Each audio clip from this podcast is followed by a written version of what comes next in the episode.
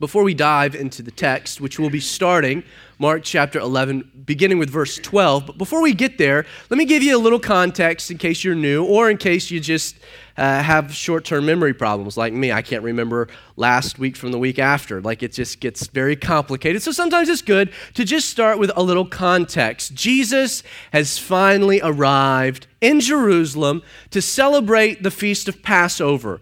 Last Sunday, we looked at Jesus' triumphal entry. And in his entry to Jerusalem and all of the, the festivity and the rigmarole and the celebration that commenced, as the people cry out, Hosanna, Hosanna, literally save us, Jesus making his way from the Mount of Olives down the Kidron Valley up into Jerusalem. Jesus presents himself to Jerusalem, to Israel, to the people of God in two ways through this experience, through this occasion. First, he presents himself as the Messiah. The promised Messiah, foretold many years before by the prophet Daniel, this was his day. The day of the Messiah's visitation, the day when the veil was pulled back and Jesus was presented to the people who, had sh- who should have been waiting and expecting. But Jesus also presents himself not just as the Jewish Messiah, but more importantly for you and I, because we're not Jewish per se, he presents himself as the Passover, the Passover sacrifice. Jesus coming to celebrate the feast. On Sunday, the day of his entry, was the customary day that the sacrifices were, were presented in the temple. And in the presenting of the sacrifices, the rest of the week, there would be an evaluation that would commence where they would examine the sacrifice to ensure that the sacrifice was spotless, without blemish, was worthy as an offering. And what we'll see over the next several weeks in our case, but the next several days in Jesus is that the Passover sacrifice has been presented, and now moving forward, we will see the religious leaders evaluate the Passover sacrifice. And we'll see that Jesus, he comes through, and as Pontius Pilate would say, I find nothing wrong with this man, and yet he was still executed. Jesus concludes this triumphal entry there at the temple. He enters the temple, and though Mark downplays Jesus' reaction to what he sees taking place, the other gospel accounts make it clear that Jesus, when he enters the temple, when he sees what's happening, he's irked. He's tweaked out by what he's witnessing taking place in the outer courtyard. Now, instead of immediately reacting in anger, and he would have been justified in doing so, Mark tells us that Jesus retreats back to Bethany, the home of Mary, Martha, Lazarus, which was a suburb of Jerusalem, a place Jesus often stayed when he traveled to the city. He retreats back to Bethany for the night. Instead of just acting out in anger, Jesus processes what he's seeing. He goes back for the evening. So he's had all night to dwell on what he's seen, to, to contemplate what he's going to do. And we're told in verse 12 that the next day, so Jesus entered Jerusalem on Sunday. We call it Palm Sunday, making this day, the next day, Monday. And when he had come out from Bethany, Jesus was hungry. It would be breakfast time. And seeing from afar a fig tree having leaves, Jesus went to see if perhaps he could find something on it to eat.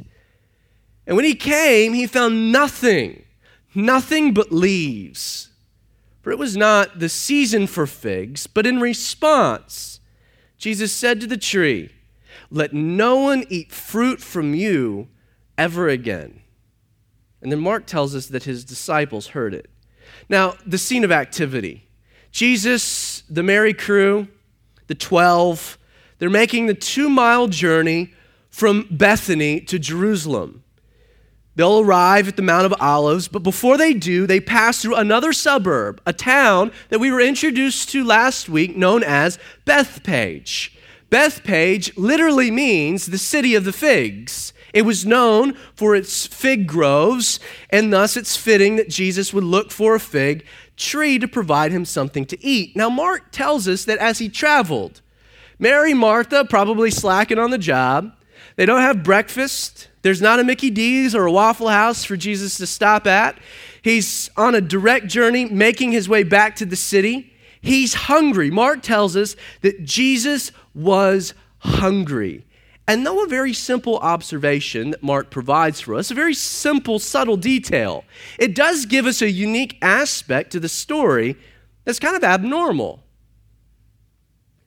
Think back to how many times we're told concerning the ministry and the life, the interactions of Jesus, how many times that we're told he was hungry? It's actually a fascinating study because you'll find that there's only one other mention in the entire life of Jesus where he was hungry. We're told in other instances that the multitudes were hungry, or the disciples were hungry, or other people were hungry. And no doubt we could assume that Jesus naturally struggled with human hunger. But the only occasion we're told where Jesus was hungry, the only time we find the same word used by Mark here, is during the wilderness temptation. After Jesus had fasted for 40 days, Matthew tells us he was hungry. So, the only other occasion we're ever told or ever mentioned Jesus experiencing this particular physical uh, anomaly was in a wilderness temptation, which means that when Mark uses this detail, when Mark tells us that Jesus is making his way from, Beth, from Bethany to Jerusalem, he's cruising through Bethphage, When Mark tells us that Jesus was hungry, the detail was used by our author to try to perk up our attention. Wait a second. I've been reading this entire gospel, this entire narrative. I'm learning about Jesus. This is the first time in Mark's gospel I'm given this detail, only the second time in any account we're provided this detail, which means what? That what's about to happen next is extremely important. In the distance, Jesus we're told, sees a fig tree. He's hungry. He sees a fig tree having leaves. So he went to see if perhaps he would find something on it. But when he came, Mark tells us that he found nothing but leaves, for it was not the season for figs. Now, this phrase, the season for figs, can be a little complicated especially in light of what we'll see happening later on in Jesus' interactions with the fig tree. But you should note that there were two croppings of figs when it came to this particular tree. There were two times, two seasons, a minor one and a major one, where the tree would have fruit. First, there was the main crop, and this wasn't the season.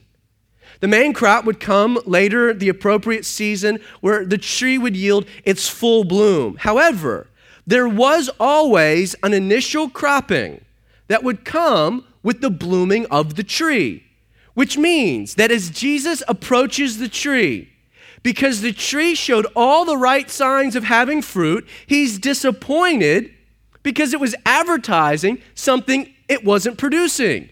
Jesus sees from afar that this tree has leaves. So he's thinking, okay, great, the first crop. There should be figs on it. He gets closer, he discovers, wait a second, there is no fruit. And so, what does Jesus do? He pronounces a curse on the tree. He says, Let no one eat fruit from you ever again. It's a bizarre exchange, to say the least of all the things Jesus could be doing as he's going to Jerusalem to die and pay for the sins of the world, taking a little detour to curse a tree seems a little weird. It's weird enough that Mark even tells us that the whole exchange it kind of caught the disciples' attention. Everything that would catch the disciples' attention, this was one that they made a mental note of. Now, though we'll be addressing the entire exchange here, a little bit later on in our study.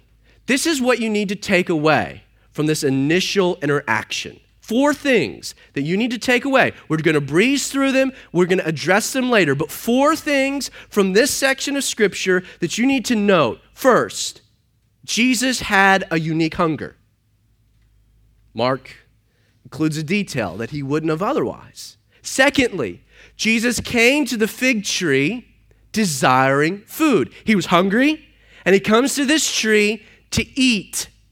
Tragically, thirdly, the tree appeared to have fruit, but in actuality possessed nothing but leaves. And because, fourthly, of the tree's fruitlessness, Jesus pronounces a curse. So, verse 15, they come to Jerusalem. And Jesus, he goes into the temple and he begins a throwdown. We're told that he began to drive out those who bought and sold in the temple. And we're told that he overturned the tables of the money changers and the seats of those who sold doves. And he would not allow anyone to carry wares through the temple. Now remember the context. Jesus has already visited the temple before returning for the evening to Bethany. He's already evaluated the comings and goings. He's not reacting. He returns Monday, calm, cool, collected, calculated, and what he's about to do. What Jesus does here is extremely thought out and intentional. So, how does it roll? First, he enters the temple. Though the temple itself wasn't very large, and if you go back to the original blueprints for the temple, Solomon's temple, you'll find that the building itself was quite small.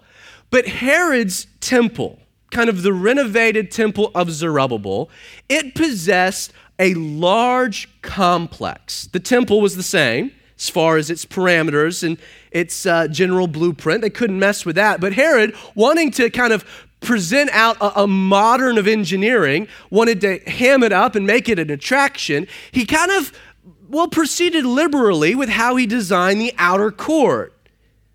The temple, it encompassed approximately 35 acres of prime real estate in Jerusalem, traditionally known as the Temple Mount. Specifically, Jesus would have entered the outer court of the Gentiles, which was an area of about 18 acres that surrounded the temple itself. And within this whole area, there was Solomon's portico, there were other areas. It was quite an incredible complex. So Jesus enters the temple, he enters this outer court. And what does he see? Well, you need to understand a little of the history to understand the context. The temple, the temple and its proceedings, it was a racket of the highest order. And it was a racket run by a family.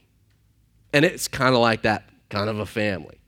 It's like Tony Soprano and the boys are running the Temple Mount. This is how things are taking place. According to Josephus, the principal players in this religious racket were the high priest Annas, his five sons, and the high priest Caiaphas. Now, Annas had been the high priest for many, many years. He was the principal broker, you could say.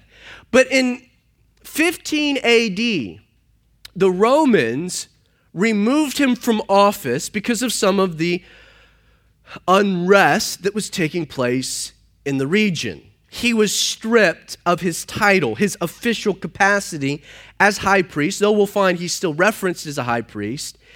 But you should note, he still controlled the comings and goings. As a matter of fact, his influence really played out through his five sons and his son in law, the high priest Caiaphas. Now, Caiaphas is an interesting character because Annas runs the show. His sons are kind of his proxies. And what did they do? They took the son in law and they decided to make him a figurehead with no power. Use the son in law for your own gain. So Caiaphas becomes the high priest, but he has no control over anything. He's a yes man, he's just a puppet. Annas is pulling the strings. And what happens? Caiaphas has no power. Annas is running the show. Josephus even tells us that Caiaphas, in doing nothing but simply being a figurehead, pulled in approximately, with today's exchange rate, about $3 million a year. This was a very profitable enterprise. And let me explain how the racket worked. So it's Passover. And imagine you're a pilgrim Imagine you live on the, the shoreline there in Galilee. It's that time of the year uh, where you, you set aside your nets. You've been saving up for the occasion. You load up the family. You move to Beverly. No, he, he, he gets in. They make their way down. They go up to Jerusalem. This is awesome. This is the, a break. They're going to worship God. And all year, they've set aside a little lamb that they're going to use as their sacrifice, as their offering. This is how they atone for sin. And so they go to worship God this one occasion of the year with the kids and the family, and they get there and they enter the outer court on Sunday with their little lamb. Now, in order for the lamb to be accepted as a sacrifice, it first had to be inspected by a priest. Now, if, if you couldn't afford a lamb, you would bring a dove and most people were poor. And so the law gave a condition that if you were poor you could you could bring a dove. But either way here you are. You've got your lamb you've got your sacrifice you've got the kids. This is a holy a religious an awesome experience.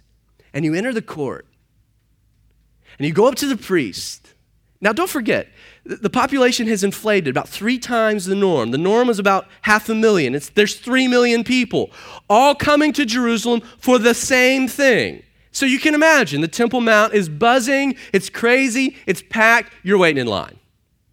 This is worse than the TSA, which is worse, which is, I flew this past week. That's a joke.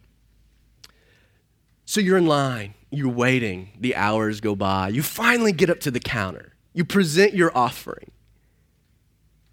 Well, what would the priests do? Almost inevitably, they would find a blemish. They would say, Well, see the hangnail? You see that little, that little spot in the fur? Mm. See, that this sacrifice, it, it's not good enough. It's not going to work.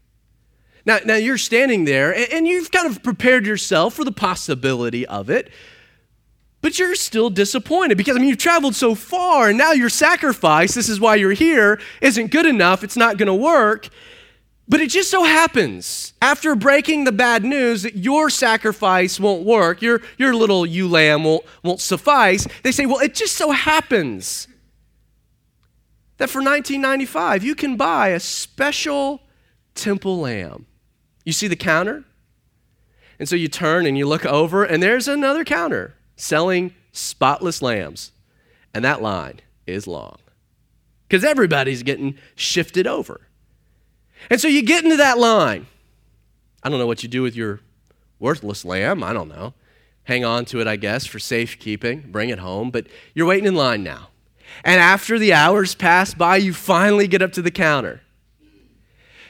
And this is quite an expensive lamb. It's marked up, but I, you know, you got to do what you got to do. You've traveled so far, you got to have an offering. So you're going to get gouged. It's overpriced, but you got to pay it. So you, you fiddle around for the coin, you drop the Benjamin, and they're like, oh, oh, oh, so sorry. Well, you see, we can't accept that money.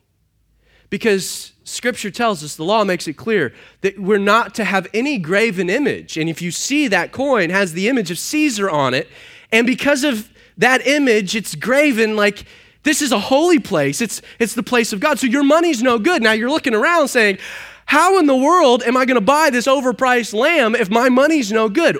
Well, the priest just happened to tell you. If you look over there, it just so happens that we'll convert your currency into a special temple coin. And so you go over to the next line. It's long. You wait your turn. And the exchange rate is horrible. I mean, it's like pesos to dollars. I mean, your, your $100 markup is now a $200 markup. And so you exchange your money. You finally get the temple coin. You go back into the line with, with the, the spotless lambs. You finally are able to buy it. You get into the, the other line so that the priest can finally inspect it and then take it back. It's a racket. It's a racket. Imagine you've traveled so many miles on foot, and this is what you're seeing. And why did this racket enrage Jesus so? I think there's three simple reasons. First, the religious leaders, the priests, their job was to represent God. And with the racket established the way that it was, they were misrepresenting the God they were supposed to be representing. How tragic. They were supposed to come, and these priests were supposed to engage them. The priests were to represent the people to God, and yet they were acting in such a way. The second reason this enraged Jesus is that the process obviously made it very difficult to worship. You're coming with what purpose? To make an offering, to worship, to engage God. And instead of engaging God, the people who are supposed to be representing God are taking your money. You know, the church hasn't changed a lot, has it? But then the third reason the outer court. The outer court was for the Gentiles. The Gentiles weren't allowed to enter any other part of the temple. All of the Jews were able to go to the next courtyard. The women had to stay there, and the men were able to go to the next, but the men couldn't even proceed any further. Then it would be the priests, and then there was this intersection that only the high priest could go once a year. This whole hierarchy, the Gentiles, this outer court where all of this was happening, this was it. This was as far as they could go. This was where they were supposed to be worshiping. And why did it enrage Jesus so? Because it was a poor witness for pagan Gentiles who were coming to encounter the living God. They were seeking. And this is what they found. It makes sense in the book of Acts where the Ethiopian he's coming he's he came to Jerusalem and he goes back and he's disappointed. And he's reading from the scroll. This was his experience with religion. Now, in response to what he sees, Jesus, calm, cool, calculated. He does three deliberate things as he enters the temple. First, we're told that he drove out those who bought and sold in the temple. To drive out, the Greek verb, it literally means to violently expel a person. Jesus rolls up the shirt sleeves, hikes his robes, and he begins to physically encounter people. Like bare knuckle brawling, Jesus, and the, that's what the phrase indicates. He drove them out. Jesus didn't come and say, You know, guys, this is really not how it's supposed to be going. And since I'm mild, meek, Jesus, hey, why don't you just kind of slowly maybe make your way out if that would be okay? No. This is the second time, by the way, Jesus does this. The first time Jesus did this, we're told that, that he sits there. He's sitting in the temple weaving together a whip as he's watching this. And once the whip's done, then he goes to town. Jesus violently drove them out. Secondly, we're told that he overturned the tables, you know, the money changers. And he overturned the seats of those who sold doves. This phrase, overturned, it's the Greek verb katastrepho, which means to turn over the soil with a plow. It's where we get the word catastrophe from. Jesus is like a tornado leaving a wake behind. Like a path of destruction is following Jesus as he makes his way through the temple.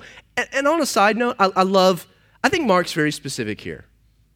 And for you animal lovers, please note this Jesus overturned the tables.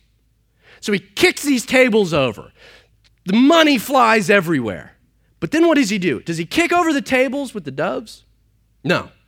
He just kicks over the seats of those who sold the doves. Jesus sees those poor little doves, they didn't do anything wrong. Instead of kicking over the tables, the, the dove cages falling over, Jesus is a little sensitive to the doves. I think that's kind of cool. Jesus displaying a little sensitivity to animals. Thirdly, we're told that he would not allow anyone at this point to carry wares to the temple. Now, this word wares, the noun, it means a vessel, or if you kind of modernize it, like domestic gear.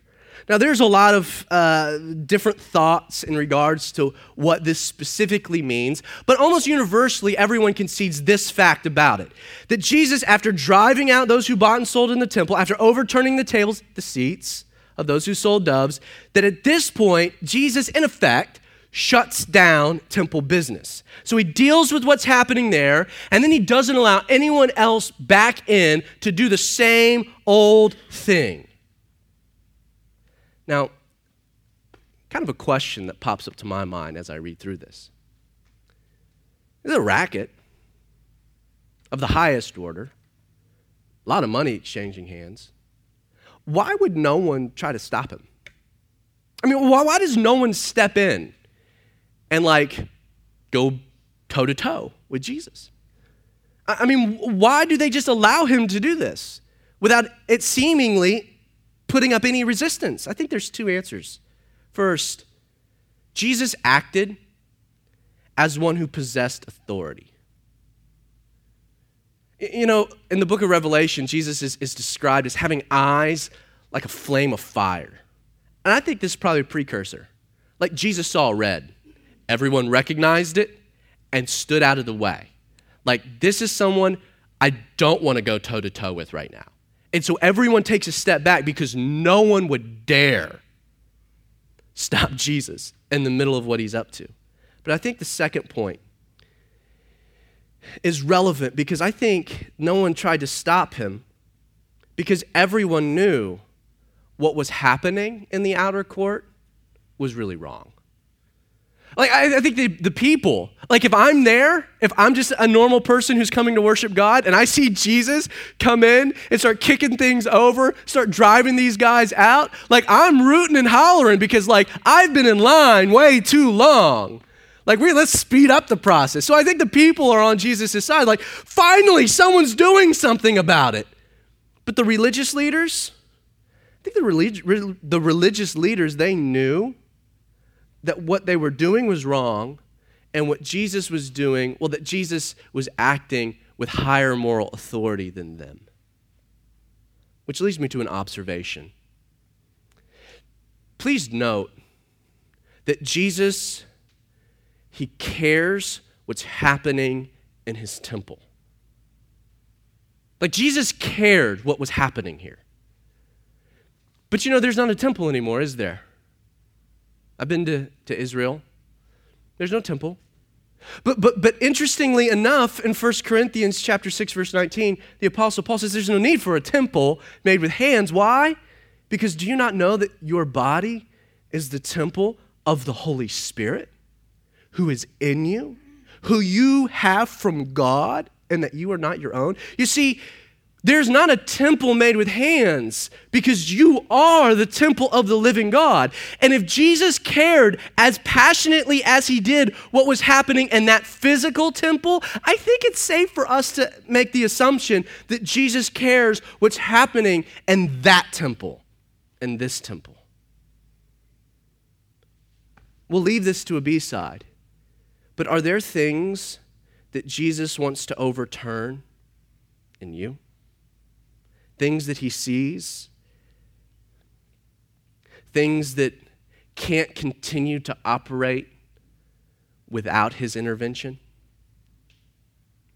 Well, then Jesus, verse 17, he taught, saying to them, Is it not written, My house shall be called a house of prayer for all nations, but you have made it a den of thieves? And the scribes and the chief priests, they heard it and they sought how they might destroy him, for they feared him, because all the people were astonished at his teaching. And when evening had come, Jesus went out of the city. Now, in order to justify his actions, Jesus, he teaches a sermon that Mark only gives us kind of a snippet of, and we can conclude his text was from Isaiah chapter 56. Now, though Mark only quotes for us the last little bit, uh, of this section of Scripture. Let me read it for you, just so you understand what Jesus is communicating. In Isaiah 56, we read, Also the sons of the foreigner, the Gentile, who join themselves to the Lord, Yahweh, to serve him and to love the name of Jehovah, to be his servants. Everyone who, who keeps from defiling the Sabbath, who hold fast my covenant, even them though they're not Jewish, I will bring to my holy mountain and I will make them joyful in my house of prayer. Speaking of the temple, and their burnt offering and their sacrifice will be accepted on my altar. For my house shall be called a house of prayer for all nations. You see, the purpose of the court of the Gentiles was to provide the nations of the world a place that they could come and encounter the true and living God of Israel. Sadly, they had turned this outer court, this holy place, into, well, a den of thieves. Now, before we, we, we proceed, another observation that we'll leave to a B side, but just a nugget that, that I find encouraging. So think about it. Jesus, he goes in on Sunday to the temple, he observes what's happening, right? He doesn't react, goes back to Bethany for the night, he's thinking it through. He's determined. He knows what, he knows what has to happen. He goes back, he does it, teaches a sermon to justify what's happened. And, and what does he use to justify his action? What is the basis? The basis is that Jesus used Scripture. Jesus used Scripture as the basis for his action. Let me challenge you to use Scripture as the basis for your actions. Jesus did. And if Jesus found it necessary, I think we too. I get this mental picture that Jesus, he goes back to Bethany and he's praying, What do I do? And this passage comes to his remembrance. He's like, My house is to be a house of prayer, but they've made it a den of thieves, and I've got to do something. Scripture was his basis. Now, notice the reaction of the religious establishment towards Jesus. First, we're told that they heard it. So they hear the message and they sought how they might destroy him. Now, it's interesting to me that they were angry, note, by what Jesus said, not by what he did. They weren't angry because Jesus drove out the money changers. What angered them was what Jesus said as his justification for driving out the money changers. And when you place that in context to their total bigotry and hatred towards the Gentiles, and what Jesus is really saying, you understand why what Jesus was saying would, would irk them. Jesus pricked a conscience within these religious leaders that they were not willing to have swayed. And you know, we're told that faith faith comes by hearing and hearing by the word of God, which tells us, it reveals to us a lack of faith and a complete hardening of the heart concerning this, these religious leaders. The second reaction we find is that they wanted to destroy Jesus because they feared him. Why? Because all the people were astonished at his teaching. These men were afraid of Jesus because, well, Jesus was a threat to their power, to their racket, to their coin.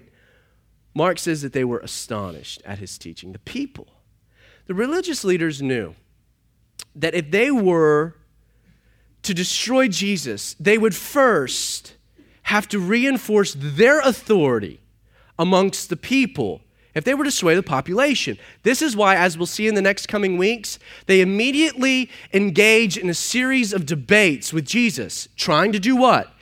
Directly targeting Jesus' authority. They're trying to undermine the people's perception of Jesus. And we'll see next week that Jesus deals with them masterfully. Now, back to our scene of activity. We're told that Jesus, he spends the afternoon teaching the people. He leaves, he returns to Bethany. Now, in the morning, verse 20, which means it's Tuesday, as they passed by, they saw the fig tree. Same route, same path, same tree, but it had been dried up from the roots.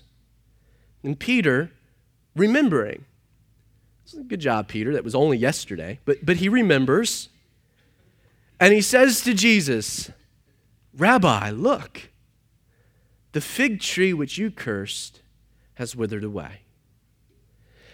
Now, if healing blind Bartimaeus, as we saw a few weeks ago, was the last of Jesus' healing miracles before the resurrection, the cursing of the fig tree is the final miracle performed by Jesus before the resurrection. And you should note that the cursing of the fig tree is one of the most unique miracles in the entire earthly ministry of Jesus. Now, the Old Testament, the Old Testament is full of what we would classify as destructive miracles. These are miracles where God acts supernaturally, miraculously, but it's to destroy and to judge people. The earth opening up and swallowing the sons of Korah.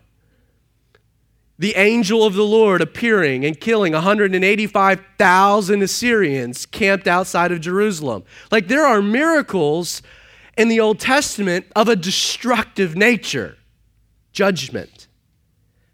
But this is what's interesting the cursing of the fig tree is the only time in Jesus' ministry where he performs this type of miracle.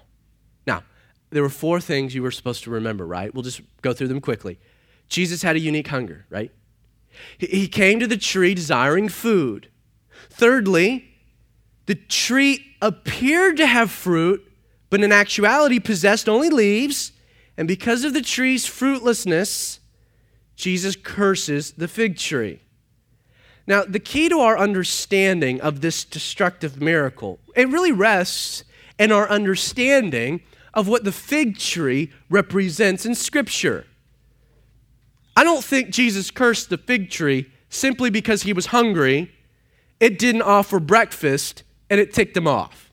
Like, I think, especially in, in context of everything going on, that this miracle, it's unique because it's we're given this detail that Jesus was hungry. It's unique because it's the only destructive miracle we're given. So I think we can assume that the miracle itself it, it goes much deeper, it runs much further than just the most literal of understanding. Jesus was hungry, the tree didn't have fruit, he curses it. Peter observes the next day, it's got it's totally withered, right? The key is our understanding of the fig tree. And I think that there are two ways two equally appropriate and relevant ways that we can view the fig tree in light of Scripture. First, the fig tree represents the nation of Israel. Now, there are many passages that you can reference, but I'm just going to give you two to provide a justification for this position. In Judges 9, verses 10 and 11, we're told, Then the tree, the trees said to the fig tree, you come and reign over us. But the fig tree said to them, Should I cease my sweetness and my good fruit and go to sway over trees? Now, that's kind of a confusing passage, but in context to what Joshua is entering the land of promise that's filled with other trees, the fig tree was representing the arrival of Israel amongst other groves of trees. Hosea 9, verse 10, we're told that I found Israel like grapes in the wilderness, that'll be relevant next Sunday. And I saw you, speaking of Israel, your fathers, as the first fruits on the fig tree in its first season. And why did Jesus curse the fig tree? Not because it didn't yield figs and its full crop when it was in season. Jesus was irritated because it lacked a first fruit. So the fig tree, you can make a solid biblical argument, represents the nation of Israel, which means the implications are fascinating. Jesus, Jesus had a hunger. And who did he come to have that hunger satisfied, to find pleasure within? He came to Abraham. And he grew Abraham into a nation the Hebrew people. Jesus desired to be satisfied by Israel. But when he came to her, he found the appearance of fruit, but when he got close, what did he discover? That there was no fruit at all, only an outward appearance of what it really lacked. Kind of places in context what Jesus had done the previous day, doesn't it? Israel. Israel was advertising what it didn't have.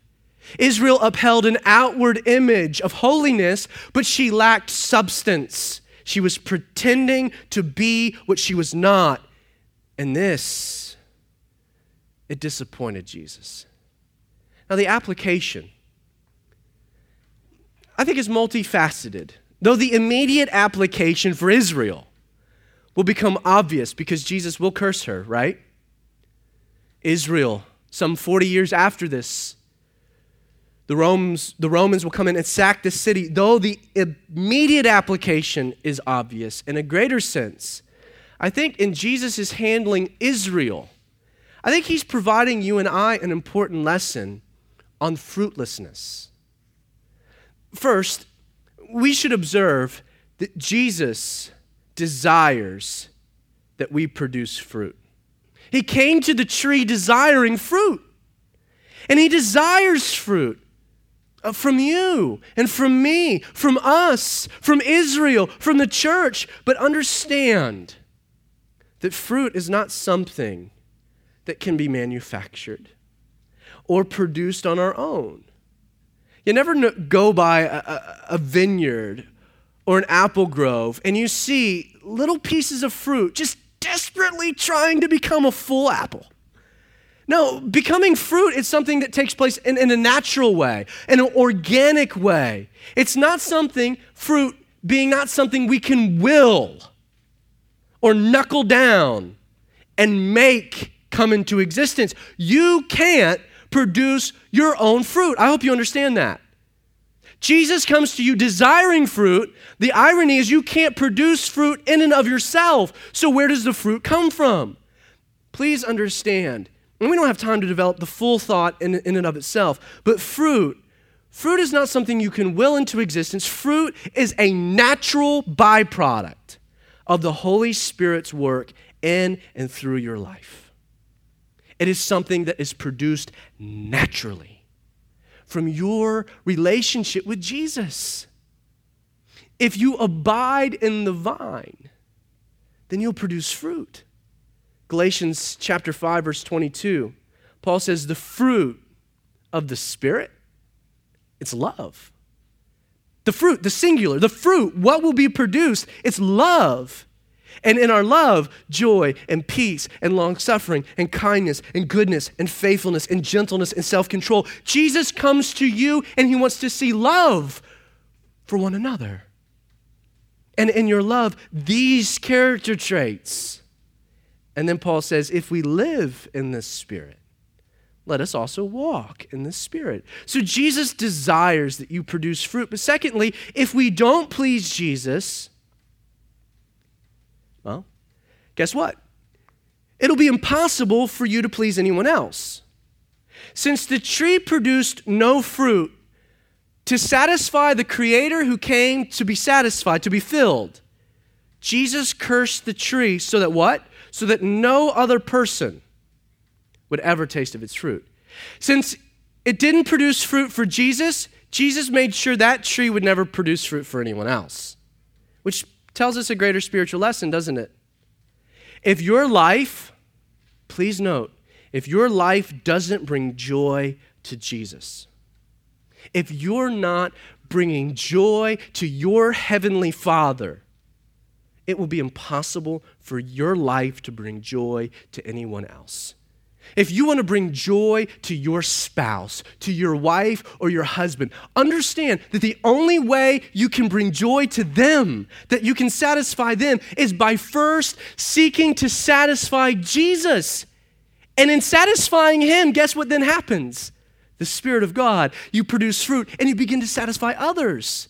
So many people, so many people in ministry, only produce sour, rotten fruit because they're cursed. Why? Because they've disconnected themselves from Jesus. Jesus finds no pleasure in them, and thus Jesus will make sure that no one else finds pleasure. The third thing is that fruitlessness, you should note, is a byproduct. So, fruitlessness, if, if fruit is a, by, a natural byproduct of the Holy Spirit, fruitlessness, well, we're told here, it's a byproduct of what? Of a root problem. When Jesus cursed the tree, Peter observes what? Mark tells us that it did something unique. It dried up from the roots, which is the opposite way a, tree typically withers. As the soil loses moisture, as the plant begins to lose nourishment, as the sun begins to beat down, a tree begins to wither from the outside working in, right? The leaves begin to wither and turn and fall. And, and then the outer branches begin to dry out. The, the trunk, the roots stay wet as long as they possibly can. So most trees wither from the outside in, but when Jesus addressed this tree, we find that it withered from the inside out. The roots dried out, which presents another spiritual lesson, doesn't it? If there isn't fruit in your life, if you examine your life and you're like, I got a problem, there's no fruit. I'm not satisfying anyone. My life's a mess. I'm not bringing joy to Jesus. I'm not bringing joy to other people. My life is a train wreck, and everyone's a bystander. Fruitlessness, if that's your problem, or you feel like you've withered, you're dried up, you're parched, the issue it's not what you're doing per se, it's where you're abiding. The problem, it's your roots. Or you might say in another way, the heart. Psalm 1 Blessed is the man who walks not in the counsel of the ungodly, nor stands in the path of sinners, nor sits in the seat of the scornful, but his delight is in the law of the Lord, and in the law he meditates day and night. And then check it out he shall be like a tree planted by the rivers of water that brings forth what? Its fruit in its season, whose leaf will not wither, and whatever he does will prosper. If you feel dry or you feel fruitlessness, you're looking at your life and it's a mess. The solution is not 12 steps, it's not to read some other book, it's not Joel Osteen, How to Be a Better You. The solution to your problem is to find yourself planted by the rivers of living water. The solution is to plant yourself in God's word and to abide in Jesus and to let Him produce nourishment and growth and fruitfulness. But the fourth thing, Jesus, I think it's safe to say he's angered by hypocrisy. Mark says, in seeing from afar a, a fig tree having leaves, Jesus went to see if perhaps he would find something. He gets tricked out. And when he came and he found nothing but leaves, then we get his response. What upset Jesus, it was not just the fact that the tree was fruitless, but the fact that the tree had the appearance of fruit and was fruitless. Please note, note this, the subtlety there. It wasn't that the tree didn't have fruit, it was that the tree had the appearance like it did, but was just faking it. Jesus is not only disinterested in the appearance of a false morality, or what we might simply say is leaves without fruit, but Jesus is deeply and passionately angered by it. In Revelation chapter 3, in addressing the church of Laodicea, Jesus says, Because you are neither hot nor cold, but because you are lukewarm. And the reaction, I will puke you out of my mouth. I will vomit you out of my mouth. It is very descriptive language used by Jesus. But here he just curses the tree. The problem with Israel was that they were pretending to be what they were not. I'm going to ask you a question this morning. Are you pretending to be something you're not? Maybe from a distance, people look at your life and say, they got it all together. They see the leaves. But the closer and the closer and the closer that they get, or that you allow, the more and more obvious it becomes that you're really not who you appear to be. You know, when people come to church, we all look fruitful. We got our leaves blowing in the wind, everything's good. We got this appearance. If you're faking it, that ticks Jesus off. Why? Because he can do nothing with you. Who was faking it? It was the religious leaders that Jesus was battling. And those were the people that Jesus had the strongest and starkest criticism towards. If you're faking it, don't. Plant yourself by the rivers of living water. I mentioned that there's two ways you can view the fig tree. You can view it as in the, the nation of Israel. But I think, in a greater sense, that the fig tree it transcends simply Israel. It's actually a picture of all religion. There is a, a concept in, in bibliology, the study of the Bible, known as the law of first mention.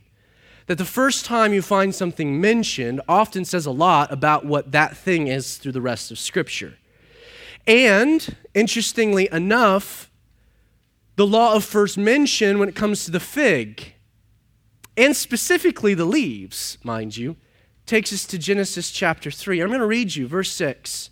So when the woman saw, when Eve saw that the tree was good for food, that it was pleasant to the eye, eh, that it was a tree desirable to make one wise, the tree of the knowledge of good and evil, she took of its fruit and she ate. She gave it to Adam. He ate.